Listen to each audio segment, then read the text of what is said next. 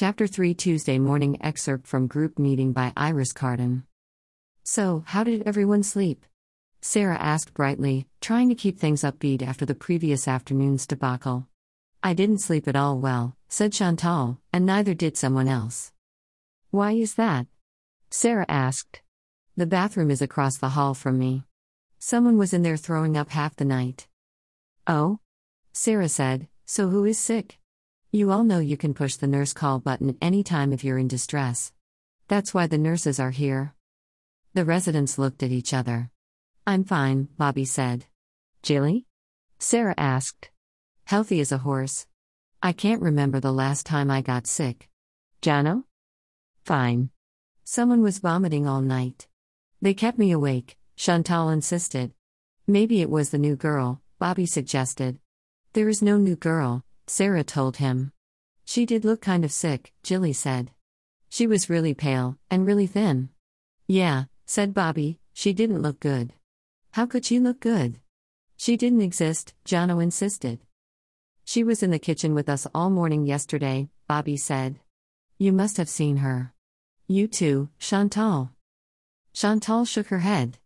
No, I didn't see her. She wasn't there. I don't know why you and Jilly both keep talking about her, she doesn't exist. Jilly looked up from her feet. She was there.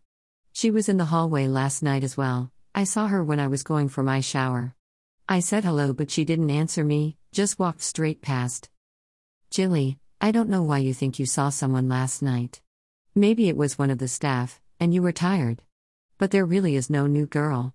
Sarah was quiet, but firm. It was really unlike Jilly to try to be disruptive, or to talk at all. She must have seen something, but what or who? Or perhaps, it was time to review her medication. Sarah underlined new girl in her notebook, that definitely had to go into the files for Doc to see. She also had to note that someone was physically ill, but whose file did that information need to go in? All of the residents appeared to be their usual selves, no one had any signs of illness or even tiredness, apart from Chantal, who did seem to be suffering from missed sleep. Wasn't anyone sick at all last night? Mute head shaking. Okay, today's life skills session is budgeting, so in the conference room with Kara at 10 a.m. This afternoon is shopping time, for anyone who wants to go. The shuttle bus will be waiting at the front gate at 1 p.m., straight after lunch. Which staff are going? Jono asked.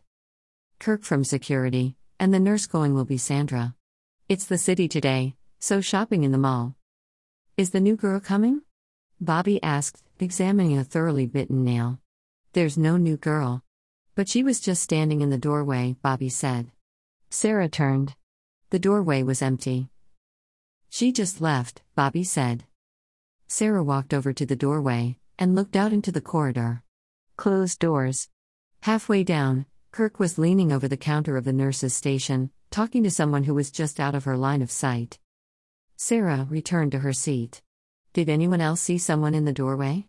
Jilly nodded. Yes, it was the new girl. I wondered why she didn't come in. Jono shook his head and Chantal shrugged, but they did not have as clear a view of the doorway as Bobby and Jilly had. Sarah went back to the doorway. Excuse me, Kirk. Kirk ran quickly down the corridor. Trouble? He asked. No trouble. I just wanted to know if you'd seen anyone in this corridor a few minutes ago. No, no one at all. Sarah laughed nervously. They had me believing them for a minute there. Two of the residents think they saw a strange girl looking in the door. What strange girl? Kirk asked. Bobby and Jilly say there's a thin, pale, sick looking girl around. I keep telling them there isn't any new girl around, but they keep saying it, and I guess they had me believing it. There can't be anyone in here from outside, I'd know about it. I know that. They're just so insistent. Careful, Kirk said quietly, as he looked over Sarah's shoulder at the residents. You could end up living here at that rate. They're here because the things they see aren't real. Don't let them get to you, or drag you into their delusions. Sarah took a deep breath. Yep. This one just creeped me out, when they said she was in the doorway just behind me. Kirk grinned. Are you sure they didn't script it just to do that? You've only been here a couple of months, they try it out on all the new staff sooner or later. Just don't show any weakness, they'll take advantage. Right. Sarah returned to her seat. Kirk stared at each of the residents in turn, the warning glare they all knew. This afternoon, Sarah said, the shopping trip is to the mall. Anyone who wants to go, meet at the front gate at 1 o'clock. You told us that already, Jono said, quietly. We're crazy, not stupid. We can retain basic information. We know we can go shopping in the mall, escorted by Kirk and his jackboots and Nurse Sandra to ensure we don't escape or do any harm to the public. Maybe you're the one with the faulty memory, forgot what you were doing before you went to hunt the boogeyman with Captain Kirk. Thank you, Jono. I was just catching up to where we were. Sarah tried to keep her voice steady. She was learning why staff did not stay here long. Our wrap up meeting is at 4 as usual. Do we have to go shopping? Chantal asked. No, you don't have to, Sarah said. Shopping's optional. You can stay here if you prefer. I think I'll stay and sleep, Chantal said. I'm still tired from last night. That's fine, Sarah said. If you need to rest, you've got all the time between lunch and four. Jilly stayed behind when the others left. I didn't make it up, she said quietly. There really is a girl. I don't know why Bobby and I are the only ones who see her, but she's real. I know Kirk would have told you we make things up, we play tricks on staff. Jono does that. But I don't. I don't like trouble. I didn't think you were trying to make trouble, Sarah assured her. I know you're usually the first to try to solve problems. I just don't what to make of this girl you and Bobby keep seeing, and nobody else does. It's strange. As Jono keeps reminding us, we're crazy. Maybe I'm hallucinating again. Maybe. But I've never heard of any mental illness where people share the same delusions. If we were getting sick again, Doc would do something to stop it, wouldn't he? He'd change our medicine or something. I don't want to be like that again. That's what we're here for. To keep you well, so you don't get sick again. We're doing everything we can to stop you being like you were before you went to the ward. But the new girl. You're sure she's not real? But I see her. Does that mean I'm getting sick? When I killed those people, I was sure they were monsters, zombies, chasing me. I was so sure I had to kill them or I'd die. One of them was a little girl, she was four years old. I cut her head off. Do you understand? I cut a little girl's head off with a meat cleaver. I have to live with that. It's awful, but when I did it, I was sure I was doing the right thing, what I absolutely had to do. If I'm seeing things, believing things, that aren't real again, that's just too horrible to think about. How long before I start to believe that you or Sandra or one of the other residents is a monster that I have to kill? I'll call Doc today. Maybe you need him to review your medicines or something. If you want, I can arrange an extra appointment for you. Is that okay? I don't want to sound hysterical. But I'm scared.